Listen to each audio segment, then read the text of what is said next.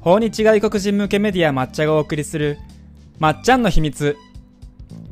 この番組は株式会社抹茶の斉藤と植松がインバウンド業界のトレンドやニュース外国人の仲間と働く多国籍企業の日常をゲストをお招きしながらご紹介していく番組です。観光業界で働く皆さん世界を相手に働いてみたい学生さんや社会人の方に向けてお届けしていきます。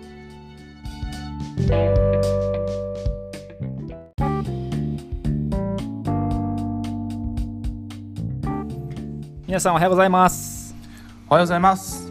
えー、2週間ぶりですかね、はい。抹茶の秘密始めていきましょう、よろしくお願いいたします。はーい、お待たせしました。先週はあの一回無断で欠席してすいませんでした。すいませんでした。割と緩くやってるので、そんなことが起きてしまいます。すいません。いやー本来だったらありえないんでしょうねそうですねちゃんとした番組だったらありえないんでしょうね、はい。はい。はい、また仕切り直してやっていければと思いますけれども何やらはい。今日は最近新しく始めたということをそれぞれ話をしようってさっき話してましたけれどもはい。僕からいきますか？そうですね。お願いします。あの僕はですねつい先週先週というか、えっと昨日一昨日の話なんですけれどもはい。あのギター教室に行こうと思ってうん。あの何軒かはしごしてはい。ギター教室の体験に行ってきましてうん。でここにしようという教室が決まったのでうん。うん。来週からあのギター教室にこの年にして通い始めようと思っています。もともとやってたんですか？ギターは。いえいえ全くやったことないです。あ、ゼロ？へえ、じゃあギター買うところからだ。あギターはですね持ってた持ってたんですよ。持ってたんだ。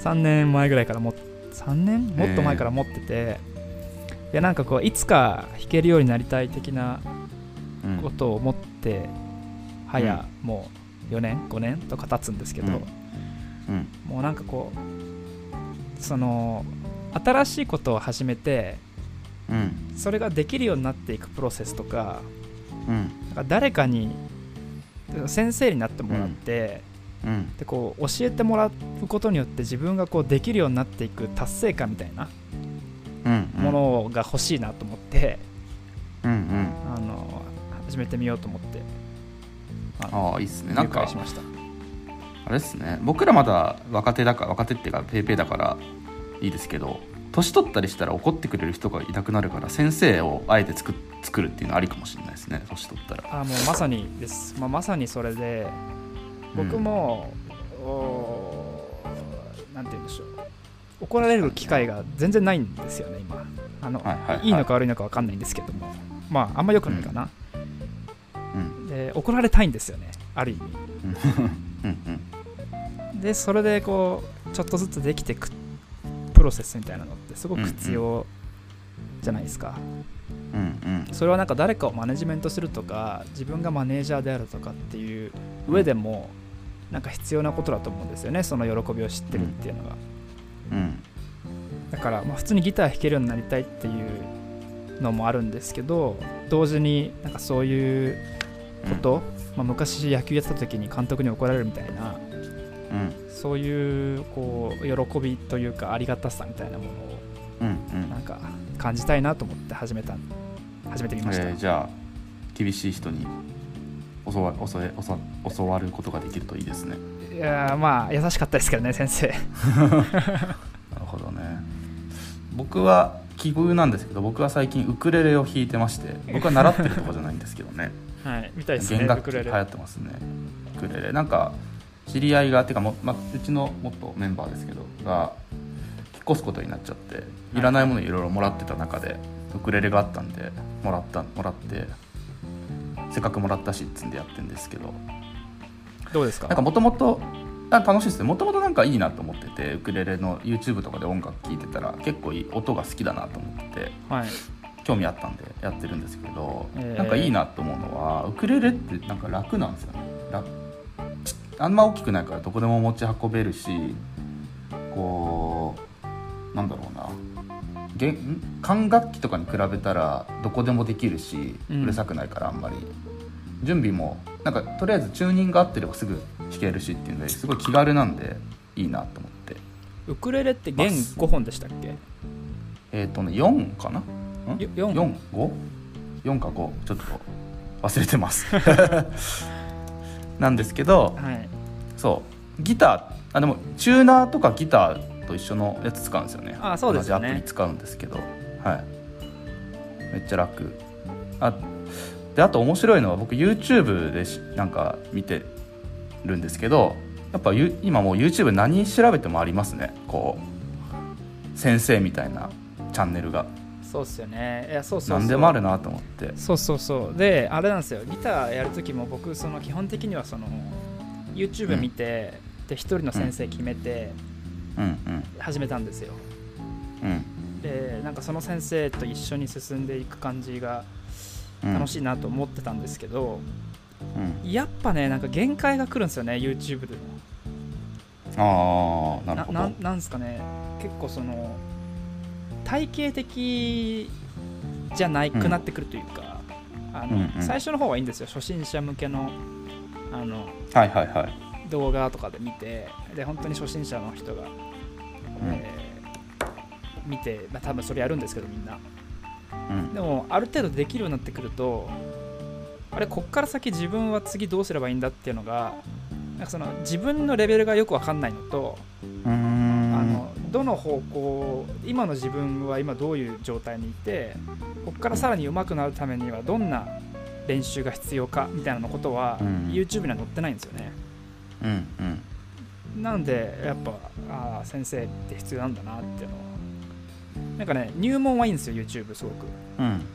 けどやっぱ上達っていうところだとちょっと止まっちゃうのかなっていう気がしましたね今なるほど。多分あのサロンとかになっていくんでしょうね。その YouTube とかで人気になってきた人とのネクストステップは。回ああそうそうそう。なんかそういうのあるんですよね。オンラインサロンで YouTube であのギター教室やってる人とかもいるんですけど、うん。まあ、やっぱなんかリアルがいいなと思って。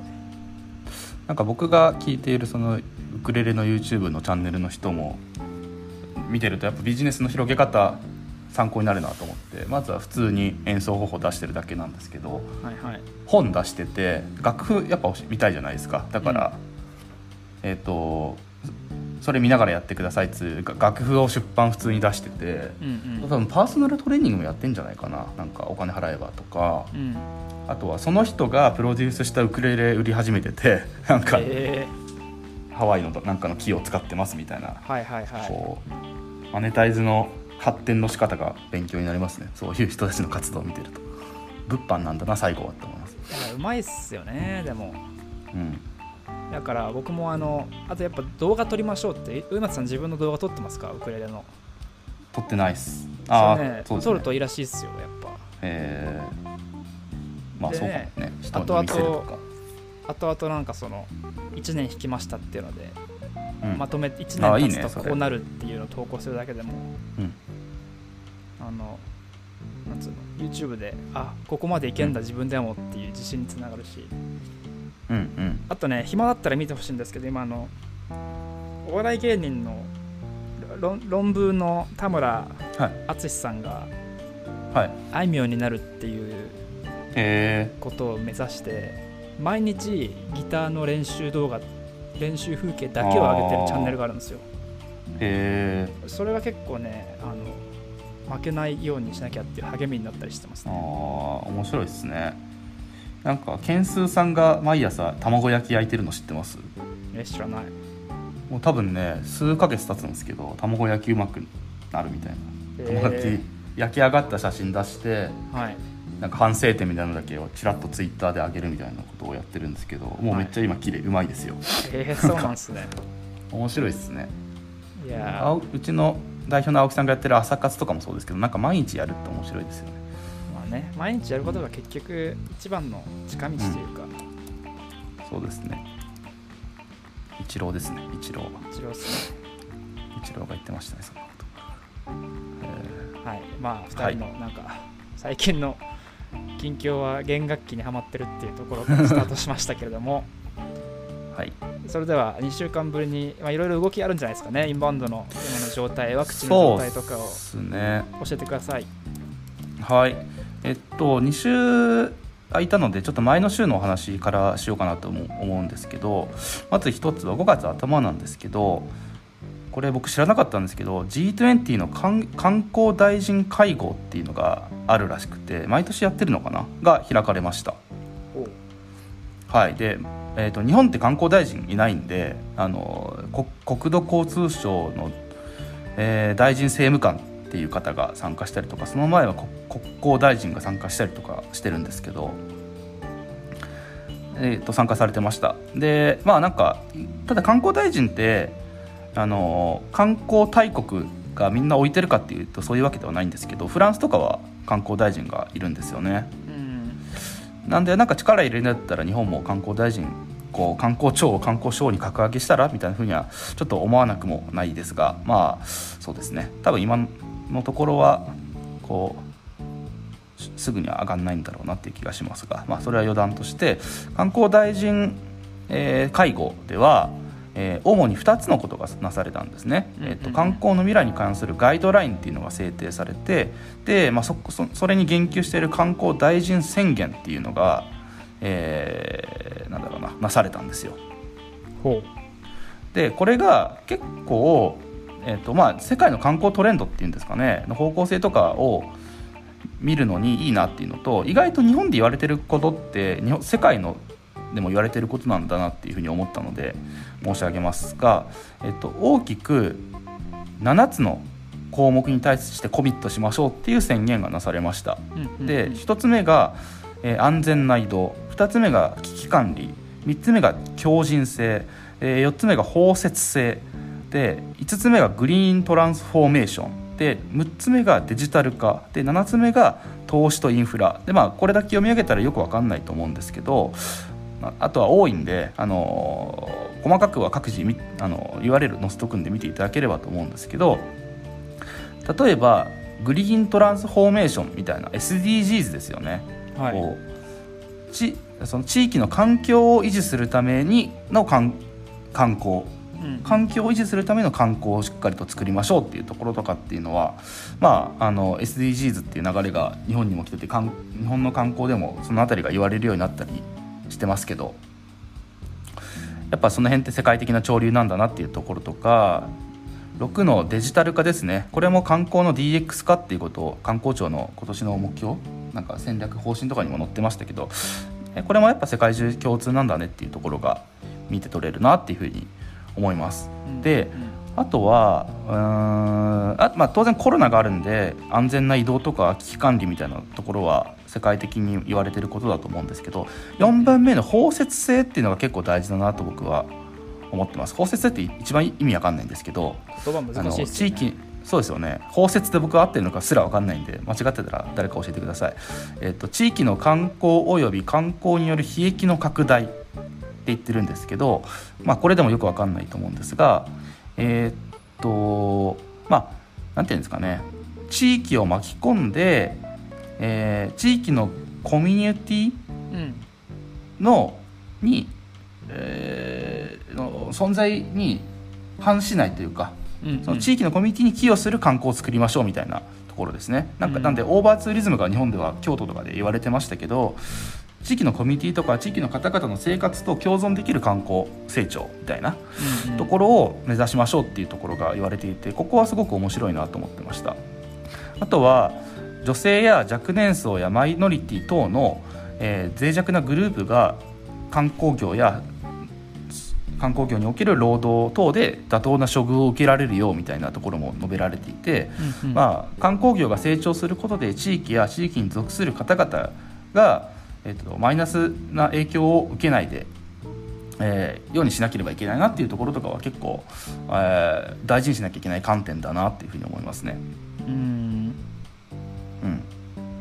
あ、なるほど地域の観光資源を未来にも維持、えー未来まで維持していくためにもつながってくると思うんですけどね。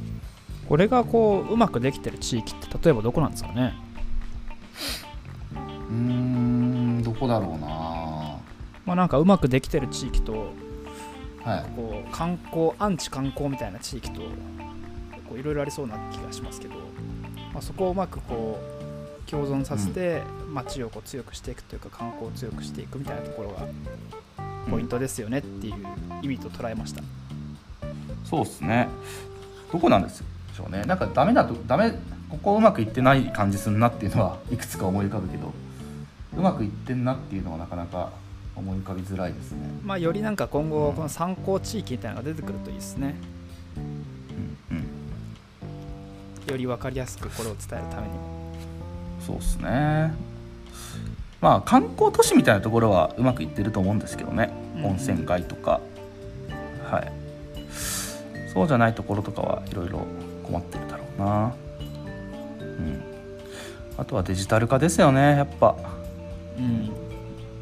世界中どこでもこう課題にしてるんだなというふうに思いますね。うんはい、うん。ってい。うのがあります。まあ、この辺りあの世界的な観光の潮流や課題感を把握するのにすごくいいものだと思うので URL 載せておくのでぜひ見ておいていただければと思います。はい。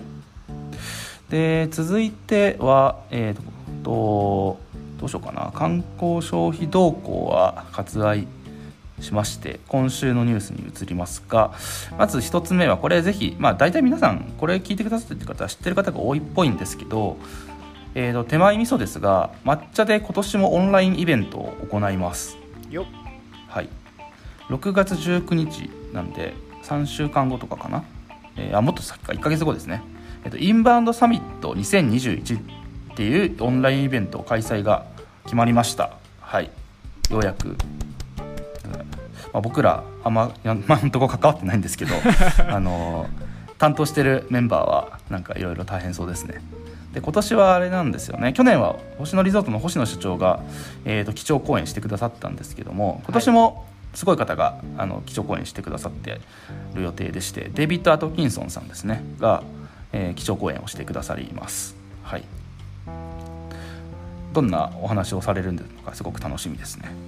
そうですね。なんか「はい国開こうぜ」って一言言ってもらえると すごい強いんじゃないかって気がしますけど。はいそうですね。デイビッド・アトキンソンさんというと菅首相との関係が昔からあの強いってことは言われているので今、はい。政権がこういう状況なので風当たりも強いですけどもまあなんか前向きなことを伺えるといいなと思います。そうですね、かなりなんかあの聞いてる人も政府系の人も多くなってくんじゃないかなっていう気もしないでもないああですし。確かにそうですね。はい確かまだ言っていいのか分かんないですけどなんか省庁系のどっかの組織さんからの講演っていうかもういただけるみたいなことも聞いてたりとかします。でまだまだ登壇者あのこれから発追加で発表される予定です今日斉藤さんがなんか発表されましたね。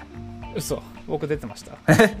出てますよ登壇するんですよね。は はい。い、今日10名あのあの業界では有名な方々が、えー登壇が発表されましたが続々こういった方が増えていく予定です。はい、抹茶はい CM を斉藤慎之介氏も何かを話すそうですのでぜひこのラジオだとね顔は見えませんがオンラインイベントでは顔出るはずなんでどんな人が気になってる方はぜひ見てください。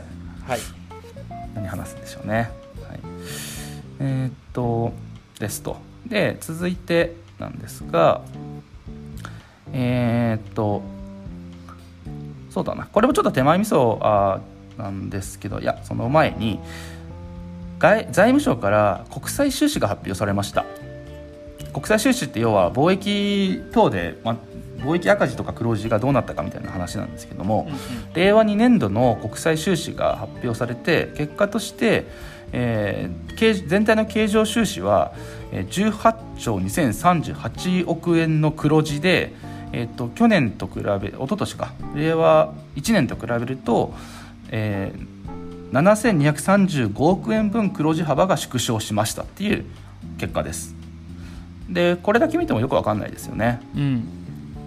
でえっとなんかい、えー国際収支っていくつかに分けられるんですけど、えーなんか第一次所得収支第二次所得収支みたいなこの株のやり取りとか取引とかあとは日本に住んでる方アメリカに住んでる方のなんかあのー稼ぎみたいなのを差し引きした数値があるんですですけどなんか一旦それややこしいんで僕も説明間違える気がするので割愛しますがそれを除くと物のやり取りとサービスのやり取りにこう限定されるんですね。に分けられるんですね、大きく。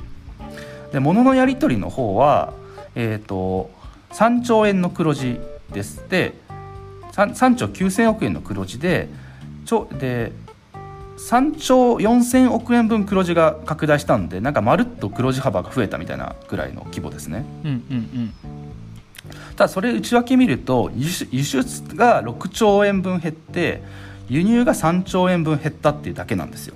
うんうんうんなんで両方経済規模は国際的な経済のやり取りは縮小してるんですよね輸出も輸入も。で国内輸入する人が輸入する額が減ったからなんか黒字幅が増えて見えるっていうか、まあ、実際増えてるんですけど、うん、っていうだけなんですよ。なんでこれ考えると単純に日本の日本人の物を買う力が減ったのではっていうふうにも解釈できるじゃないですか、うん、国内の経済が。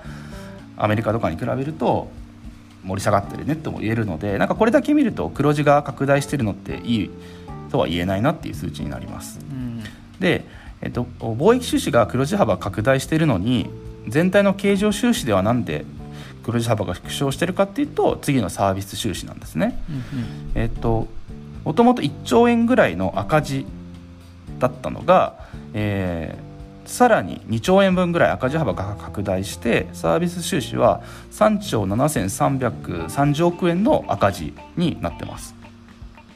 でこれが何でかっていうとインバウンドなんですよね。えっ、と旅行収支は、えー、89.2%減の2645億円なのでえー、っとそうですね。ちょうど 2, 2兆円分ぐらい黒字が減ったことになるんですよ。そうですね。はいはい。はい。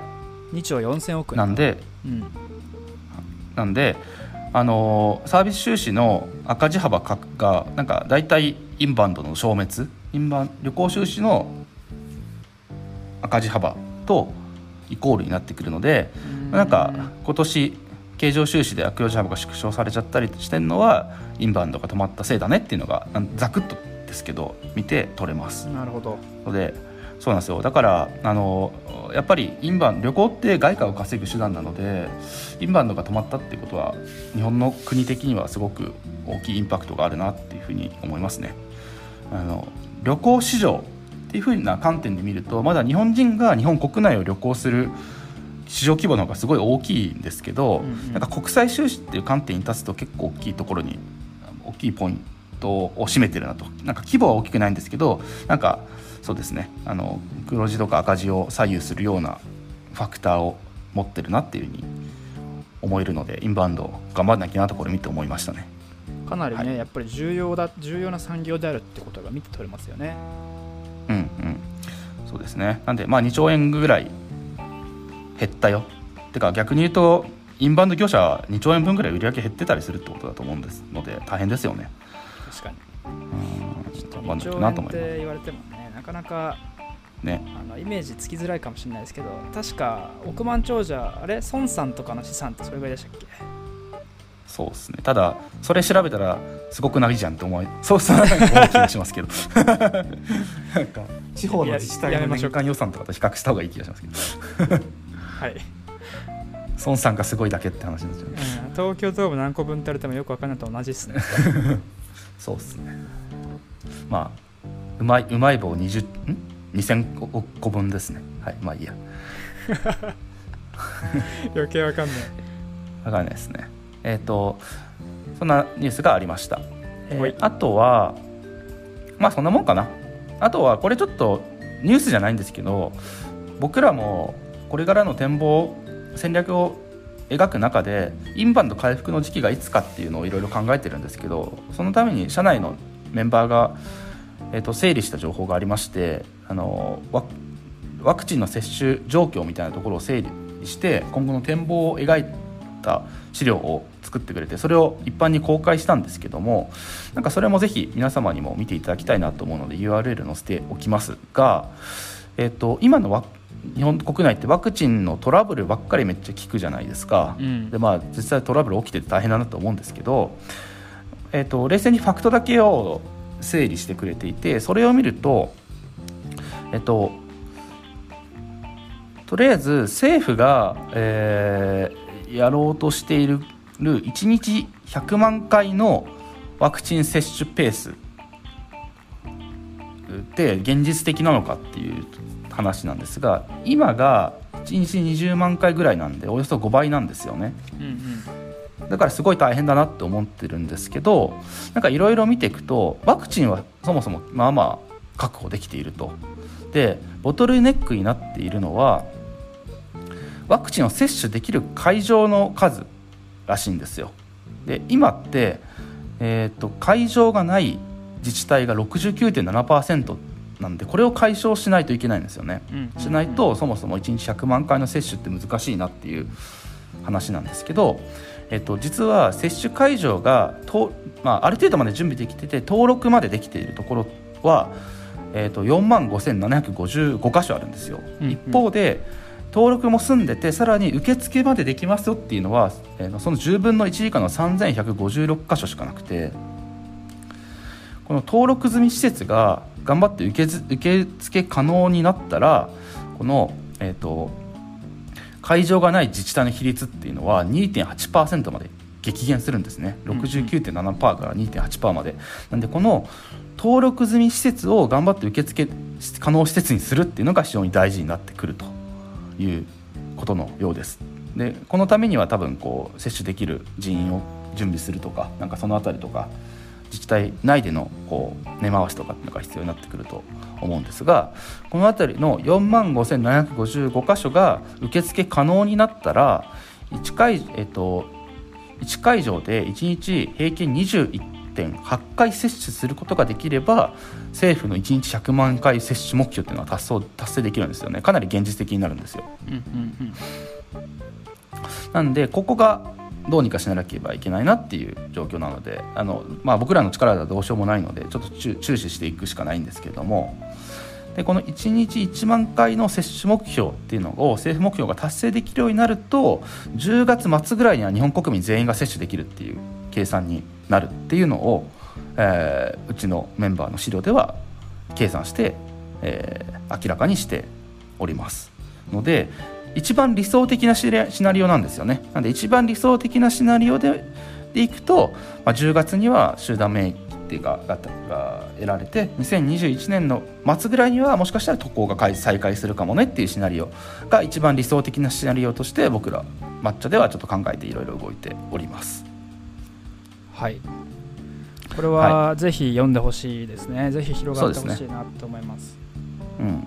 これちょっと口頭で説明してるだけだと数値いっぱいってよく分かんないと思うのでぜひ見ていただければと思うのとあとは各自治体がそういう接種会場をどう準備していくのかっていうところなんか追加で調べていきたいなと思いますのでまた分かることがあったらお話しいたします。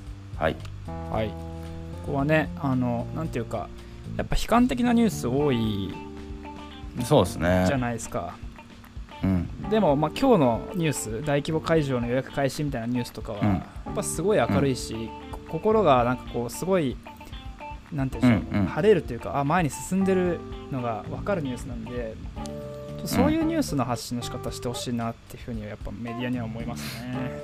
まあそうっすね。なんか、はい、まあまあネガティブなポジショントーク的なのもあるかもしれないですけど、ね、そうですね。まあまあ。なんかでも最近こうはなんだっけ？首長余キャンセルがあったワクチンを接種しちゃったした自治体職員に対する非難みたいな報道が最初あったのがなんかツイッターとかで普通に冷静にツッコミがあって是正されるみたいな流れが出てきそうな感じがしてるんでそこはいいなと思ってますけど、はい。頑張ってほしいなと。頑張っていきたいなと思います。はい。はいです。そんなところです。はい。それでは、えっと、ちょっとね、序盤長くなっちゃいましたけども、はい。このまま第2部に移っていきましょう。はい。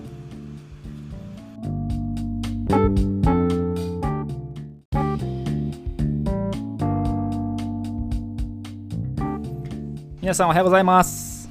おはようございます。えー、2週間ぶりですかね。はい抹茶の秘密始めていきましょう、よろしくお願いいたします。はーい。お出しました。先週はあの一回無断で欠席してすいませんでした。すいませんでした。割と緩くやってるのでそんなことが起きてしまいます。すいません。いやー本来だったらありえないんでしょうね。そうですね。ちゃんとした番組だったらありえないんでしょうね。はい。はい。はい、また仕切り直してやっていければと思いますけれども。何やらはい。今日は最近新しく始めたということをそれぞれ話をしようってさっき話してましたけれども。はい。僕からいきますか。そうですね。お願いします。あの僕はですねつい先週先週というか、えっと昨日一昨日の話なんですけれども。はい。あのちょっとギター教室に行こうと思って。うん。あの何軒かはしごしてはい。ギター教室の体験に行ってきましてうんでここにしようという教室が決まったのでうんうん。来週からあのギター教室にこの年にして通い始めようと思っています。もともとやってたんですか？ギターは。いえいえ全くやったことないです。あゼロ？へえじゃあギター買うところからだあギターはですね持ってた持ってたんですよ。持ってたんだ。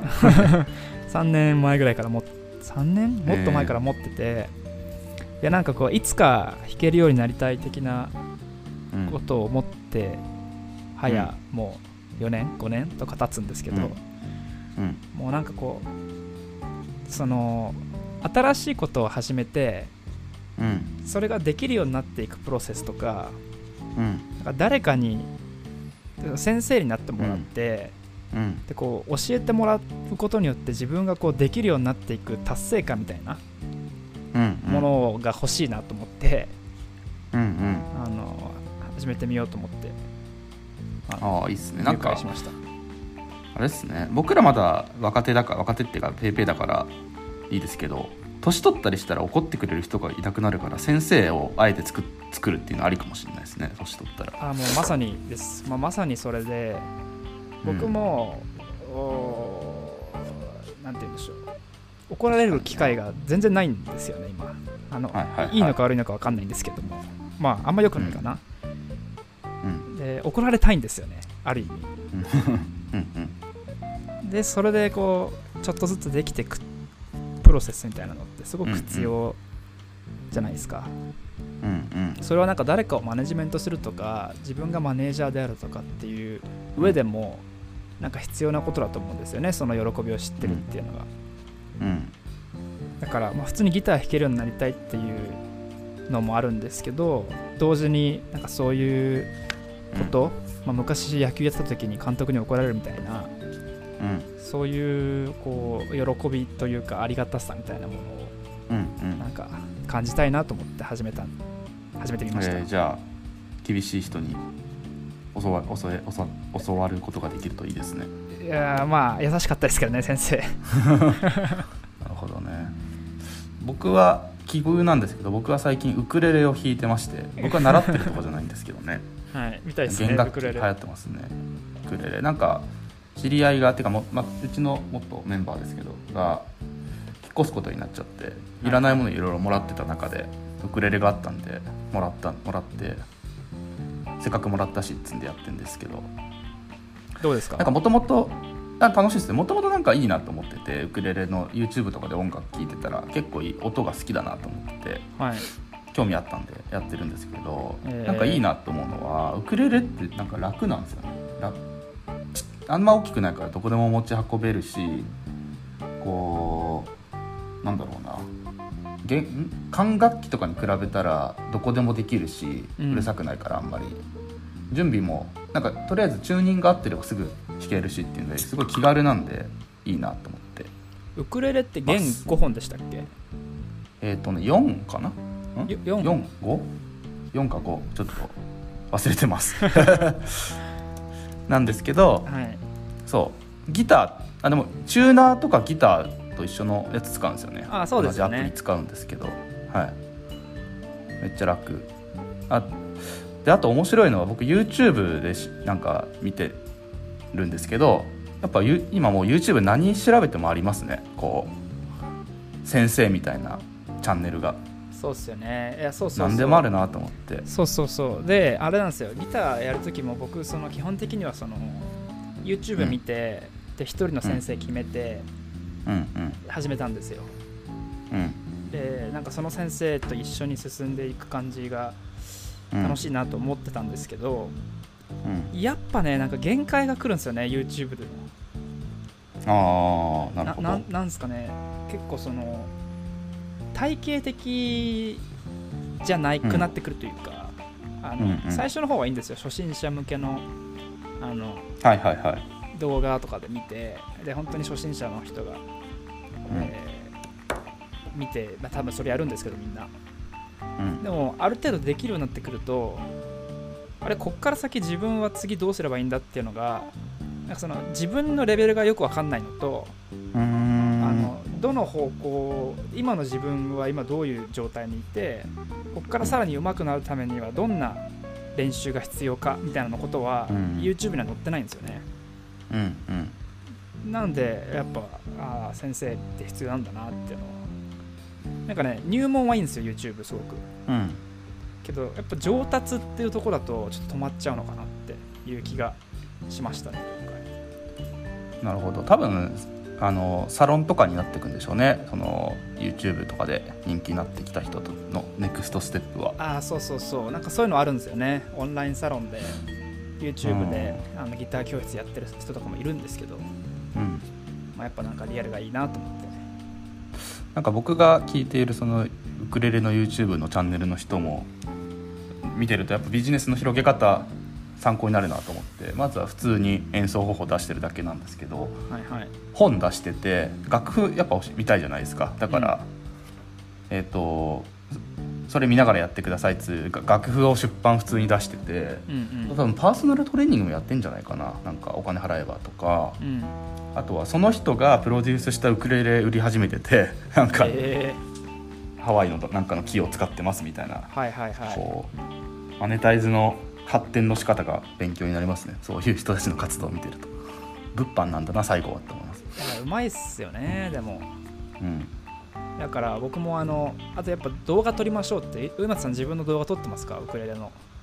撮ってないっす。ああね。ね撮るといいらしいっすよやっぱ。えー、まあそうかもね。人後々に見せるとか。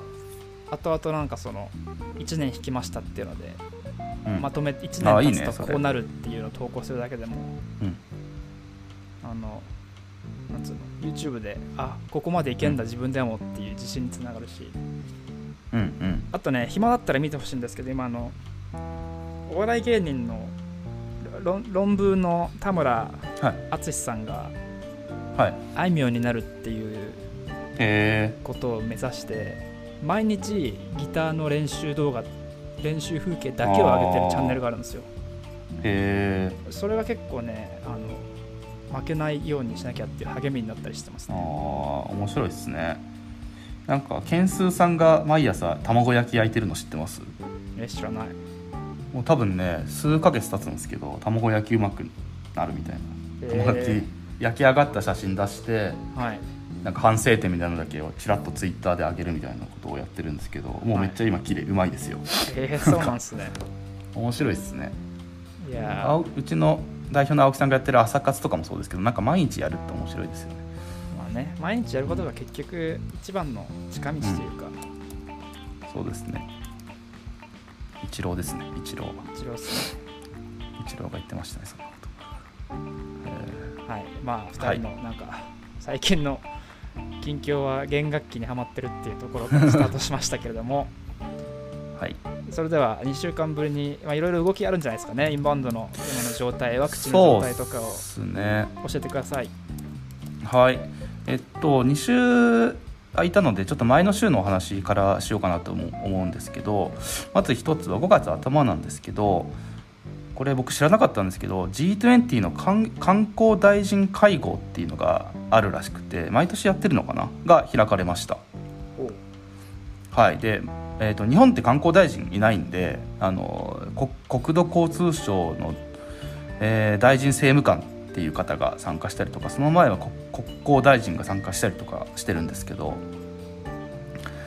えー、と参加されてました。でまあなんかただ観光大臣ってあの観光大国がみんな置いてるかっていうとそういうわけではないんですけどフランスとかは観光大臣がいるんですよね。なんでなんか力入れるんだったら日本も観光大臣こう観光庁を観光省に格上げしたらみたいなふうにはちょっと思わなくもないですがまあそうですね。多分今のところはこうすぐには上がんないんだろうなっていう気がしますが、まあ、それは余談として観光大臣、えー、会合ではえー、主に2つのことがなされたんですね、えーと、観光の未来に関するガイドラインっていうのが制定されてで、まあ、そそそれに言及している観光大臣宣言っていうのが、えー、なんだろうななされたんですよ。でこれが結構、えーとまあ、世界の観光トレンドっていうんですかねの方向性とかを見るのにいいなっていうのと意外と日本で言われてることって日本世界のでも言われてることなんだなっていうふうに思ったので申し上げますが、えっと、大きく7つの項目に対してコミットしましょうっていう宣言がなされました。で1つ目が、えー、安全な移動2つ目が危機管理3つ目が強靭性、えー、4つ目が包摂性で5つ目がグリーントランスフォーメーションで6つ目がデジタル化で7つ目が投資とインフラ。でまあこれだけ読み上げたらよく分かんないと思うんですけどあとは多いんで、あの細かくは各自あの URL 載せとくんで見ていただければと思うんですけど例えばグリーントランスフォーメーションみたいな SDGs ですよね、はい、こうちその地域の環境を維持するためにの観光環境を維持するための観光をしっかりと作りましょうっていうところとかっていうのは、まあ、あの SDGs っていう流れが日本にも来てて日本の観光でもその辺りが言われるようになったりしてますけどやっぱその辺って世界的な潮流なんだなっていうところとか6のデジタル化ですね。これも観光の DX 化っていうことを観光庁の今年の目標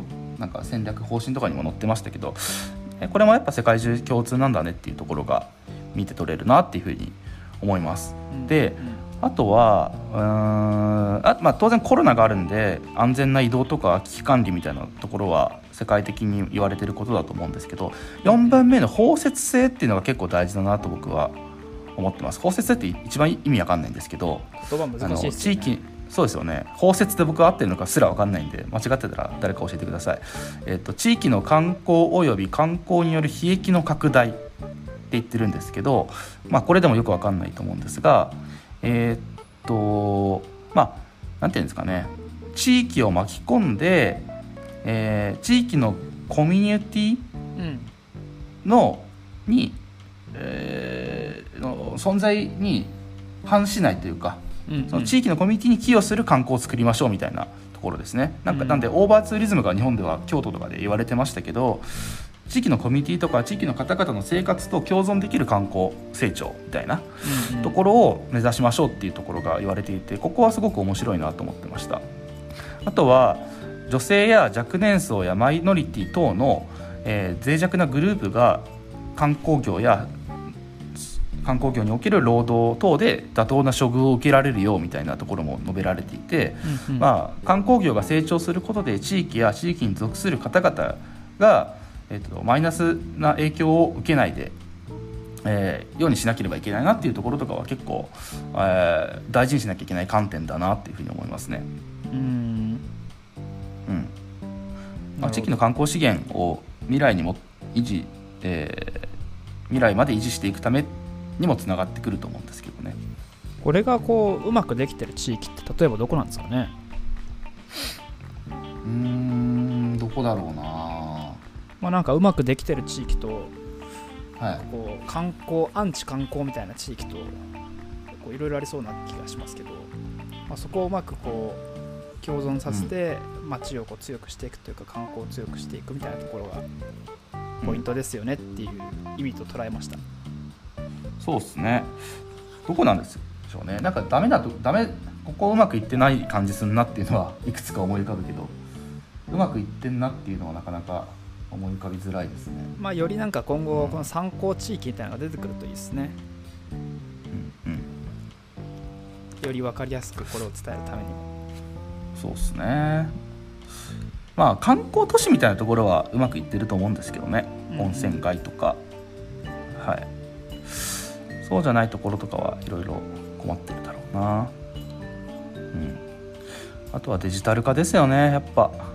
うん世界中どこでもこう課題にしてるんだなというふうに思いますね。うんうんはい、でがあります。まあ、この辺りあの世界的な観光の潮流や課題感を把握するのにすごくいいものだと思うので URL 載せておくのでぜひ見ておいていただければと思います。はいで続いては、えーととどうしようかな観光消費動向は割愛しまして今週のニュースに移りますがまず1つ目はこれぜひ、まあ、大体皆さんこれ聞いてくださってる方は知ってる方が多いっぽいんですけど、えー、と手前味噌ですが抹茶で今年もオンラインイベントを行います。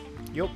はい、6月19日なんで3週間後とかかな、えーあもっと先か。1ヶ月後ですね、えっとインバウンドサミット2021っていうオンラインイベント開催が決まりました。はい。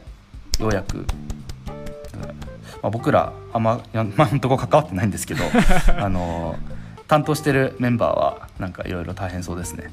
で今年はあれなんですよね。去年は星野リゾートの星野社長が、えー、と基調講演してくださったんですけども今年もすごい方があの基調講演してくださってる予定でしてデイビッド・アトキンソンさんですねが、えー基調講演をしてくださります。はい。どんなお話をされるのかすごく楽しみですね。そうですね早く国開こうぜって一言言ってもらえると すごい強いんじゃないかって気がしますけど。はい。そうですね。デイビッド・アトキンソンさんというと菅首相との関係が昔からあの強いってことは言われているので今、はい。政権がこういう状況なので風当たりも強いですけどもまあなんか前向きなことを伺えるといいなと思います。そうですね、かなりなんかあの聞いてる人も政府系の人も多くなってくんじゃないかなっていう気もしないでもないあ確かに。そうですね。はい。確かまだ言っていいのか分かんないですけどなんか省庁系のどっかの組織さんからの講演っていうかもういただけるみたいなことも聞いてたりとかします。でまだまだ登壇者あのこれから発追加で発表される予定です。今日斉藤さんがなんか発表されましたね。嘘。僕出てました。出てますよ登壇するんですよね ははい。い、今日10名あのあの業界では有名な方々が、えー登壇が発表されましたが続々こういった方が増えていく予定です。はい。抹茶はい CM を斉藤慎之介氏も何かを話すそうですのでぜひこのラジオだとね顔は見えませんがオンラインイベントでは顔出るはずなんでどんな人が気になってる方はぜひ見てください。はい。何話すんでしょうね、はい、えーっとですとで続いてなんですがえーっとそうだな。これもちょっと手前味噌あーなんですけどいやその前に外財務省から国際収支が発表されました。国際収支って要は貿易等で、ま、貿易赤字とか黒字がどうなったかみたいな話なんですけども、うんうん。令和2年度の国際収支が発表されて結果として、えー経全体の経常収支はえー18兆2038億円の黒字で、えー、と去年と比べ一昨年か。令和1年と比べると、えー7235億円分黒字幅が縮小しましたっていう結果です。でこれだけ見てもよくわかんないですよね。うん。でえっとなんか国際収支っていくつかに分けられるんですけど、えなんか第一次所得収支第二次所得収支みたいなこの株のやり取りとか取引とかあとは日本に住んでる方アメリカに住んでる方のなんかあのー稼ぎみたいなのを差し引きした数値があるんですですけどなんか一旦それややこしいんで僕も説明間違える気がするので割愛しますがそれを除くと物のやり取りとサービスのやり取りにこう限定されるんですねに分けられるんですね、大きく。で物のやり取りの方は、えー、と3兆円の黒字です。で 3, 3兆9000億円の黒字でちょで3兆4000億円分黒字が拡大したんでなんかまるっと黒字幅が増えたみたいなぐらいの規模ですね。うんうんただそれ内訳見ると輸出が6兆円分減って輸入が3兆円分減ったっていうだけなんですよ。うんうんうんなんで両方経済規模は国際的な経済のやり取りは縮小してるんですよね。うん。輸出も輸入も、で国内輸入する人が輸入する額が減ったからなんか黒字幅が増えて見えるっていうか、まあ、実際増えてるんですけど、っていうだけなんですよ。なんでこれ考えると単純に日本の日本人のものを買う力が減ったのではっていうふうにも解釈できるじゃないですか、うん。国内の経済がアメリカとかに比べると盛り下がってるねとも言えるのでなんかこれだけ見ると黒字が拡大してるのっていいとは言えないなっていう数値になります。うんで、えっと、貿易収支が黒字幅拡大しているのに全体の経常収支ではなんで黒字幅が縮小してるかっていうと次のサービス収支なんですね。うんえっともともと1兆円ぐらいの赤字だったのが、えーさらに2兆円分ぐらい赤字幅が拡大してサービス収支は3兆7330億円の赤字になってます。でこれが何でかっていうとインバウンドなんですよね。えー、と旅行収支は、えー、89.2%減の2645億円なのでえー、とそうですねちょうど 2, 2兆円分ぐらい黒字が減ったことになるんですよ。そうですね。はいはい。はい、2兆4000億円。なんでうん。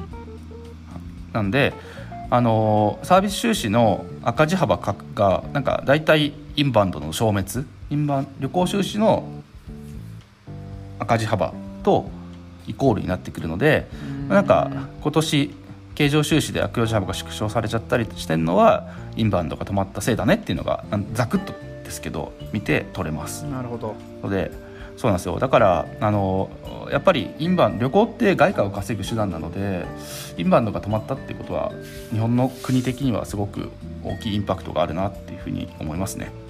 あの旅行市場っていうふうな観点で見るとまだ日本人が日本国内を旅行する市場規模の方がすごい大きいんですけど、うんうん。なんか国際収支っていう観点に立つと結構大きいところに大きいポイントを占めてるなと。なんか規模は大きくないんですけどなんかそうですね。あの黒字とか赤字を左右するようなファクターを持ってるなっていうふうに思えるのでインバウンド頑張らなきゃなとこれ見て思いましたね。かなりね、はい。やっぱり重要だ重要な産業であるってことが見て取れますよね。うんうん。そうですね。なんでまあ2兆円ぐらい減ったよ。てか逆に言うとインバウンド業者は2兆円分ぐらい売り上げ減ってたりするってことだと思うんです。ので大変ですよね。確かに。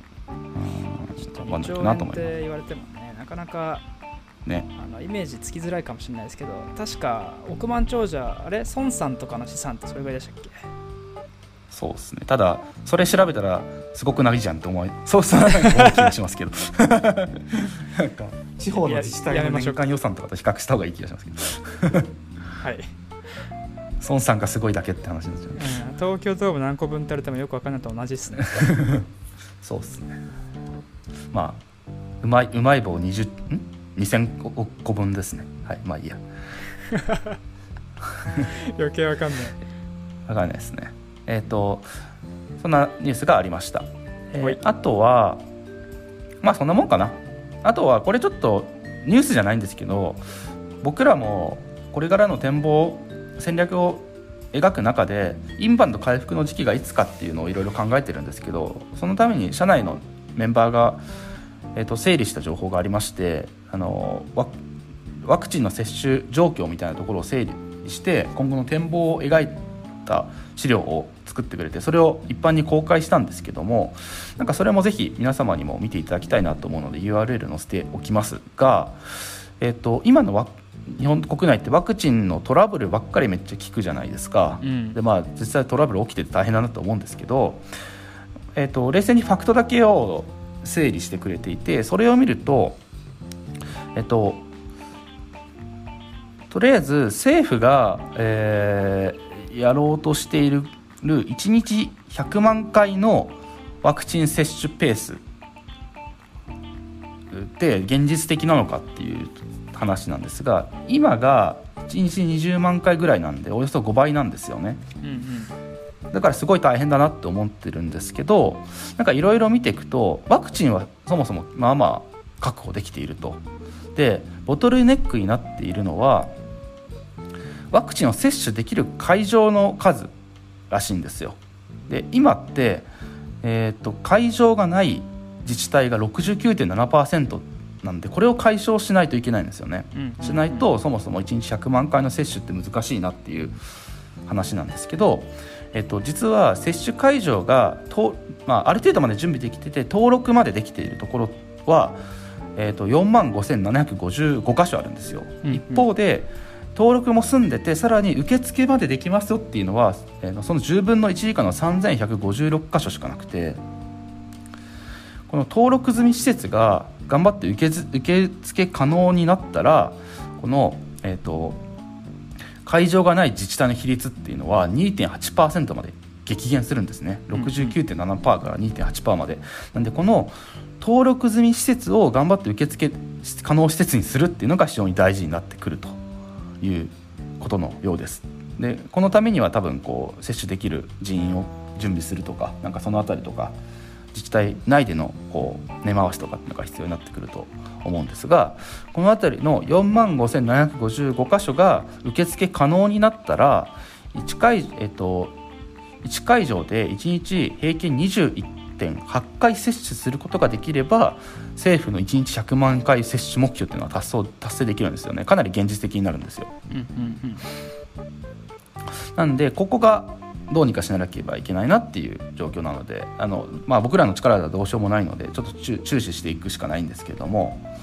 でこの1日1万回の接種目標っていうのを政府目標が達成できるようになると10月末ぐらいには日本国民全員が接種できるっていう計算になるっていうのを、えーうちのメンバーの資料では計算して、えー明らかにしておりますので一番理想的なシナシナリオなんですよね。なんで一番理想的なシナリオででいくと、まあ、10月には集団免疫ががが得られて2021年の末ぐらいにはもしかしたら渡航が開再開するかもねっていうシナリオが一番理想的なシナリオとして僕ら抹茶ではちょっと考えていろいろ動いております。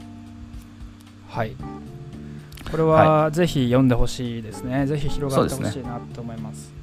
うん、これちょっと口頭で説明してるだけだと数値いっぱいってよくわかんないと思うのでぜひ見ていただければと思うのとあとは各自治体がそういう接種会場をどう準備していくのかっていうところなんか追加で調べていきたいなと思いますのでまた分かることがあったらお話しいたします。はい、はい。ここはねあのなんていうかやっぱ悲観的なニュース多いそうですね。じゃないですか、うん。でも、まあ、今日のニュース大規模会場の予約開始みたいなニュースとかは、うん。やっぱすごい明るいし、こ心がなんかこうすごいなんていうんでしょう、うんうん。晴れるというかあ前に進んでるのが分かるニュースなんでそういうニュースの発信の仕方してほしいなっていうふうにはやっぱメディアには思いますね。まあそうっすね。なんか、はまあまあネガティブな。ポジショントーク的なのもあるかもしれないですけど、そうっすね。まあまあなんかでも最近こうはなんだっけ首長余っキャンセルがあったワクチンを接種しちゃったした自治体職員に対する非難みたいな報道が最初あったのがなんかツイッターとかで普通に冷静にツッコミがあって是正されるみたいな流れが出てきそうな感じがしてるんでそこはいいなと思ってますけど、うんうんうん。うんはい頑張ってほしいなと頑張っていきたいなと思います。はい。はーいです。そんなところです。ほい。それではえっとちょっとね序盤長くなっちゃいましたけども。はい。このまま第2部に移っていきましょう。はい。